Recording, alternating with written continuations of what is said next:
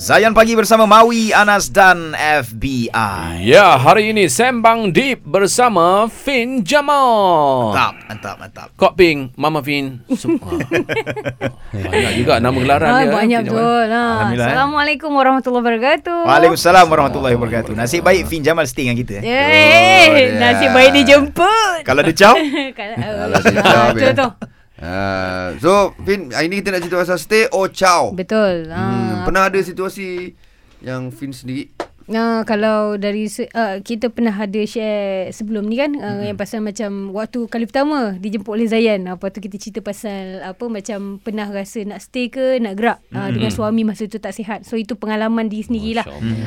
Apa macam, dan ada juga masa awal-awal perkahwinan. So macam insya-Allah hari ni kita akan share apa both angles, masa awal-awal dulu kita punya apa macam perasaan tu atas dasar emosi. Yang kedua adalah di bawah naungan apa yang secara syariatnya, insyaAllah. MasyaAllah. Okey Fynn, mungkin hari tu ramai yang mungkin terlepas ataupun terlupa apa yang Fynn share pasal suami tu. Betul. Reset. Bismillah. Okey, alright.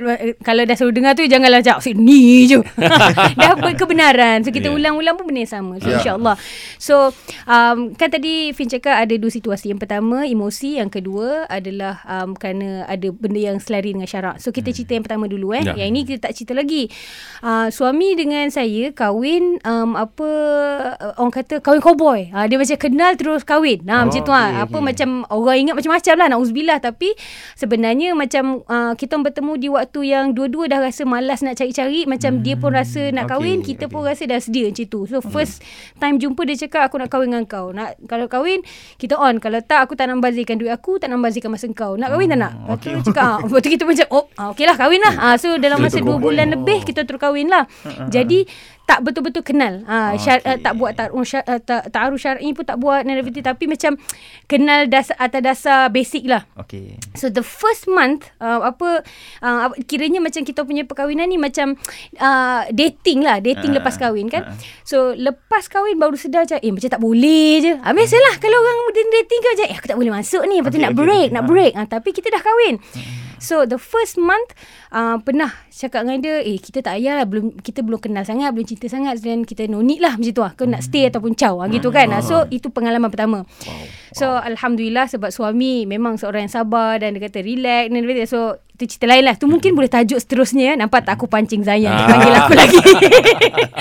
Okay. Situasi kedua adalah 10 tahun perkahwinan. 10 tahun perkahwinan di mana suami diagnosed with mental disorder, schizophrenia. So macam memang membahayakan keluarga and everything lah. So I have to make the decision, adakah perlu stay ataupun perlu ciao. Masya-Allah, berat ni.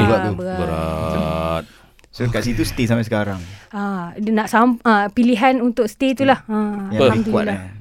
Okey, mungkin lepas ni kita boleh sambung dengan Fynn ya.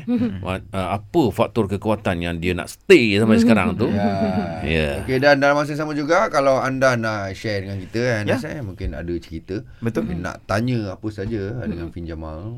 Dia berada di persimpangan dilema katanya. Kata FBI tadi. Ada lagu kan? Nora. Tapi itu kan asyik kan. So tak ada dalam ni. Kita main asyik dia. So boleh call kita 0395495555. Kalau malu nak call boleh WhatsApp atau voice note di nombor Zayan DJ kita 0169175555. Stay or ciao terus stream Zayan, destinasi nasyid anda.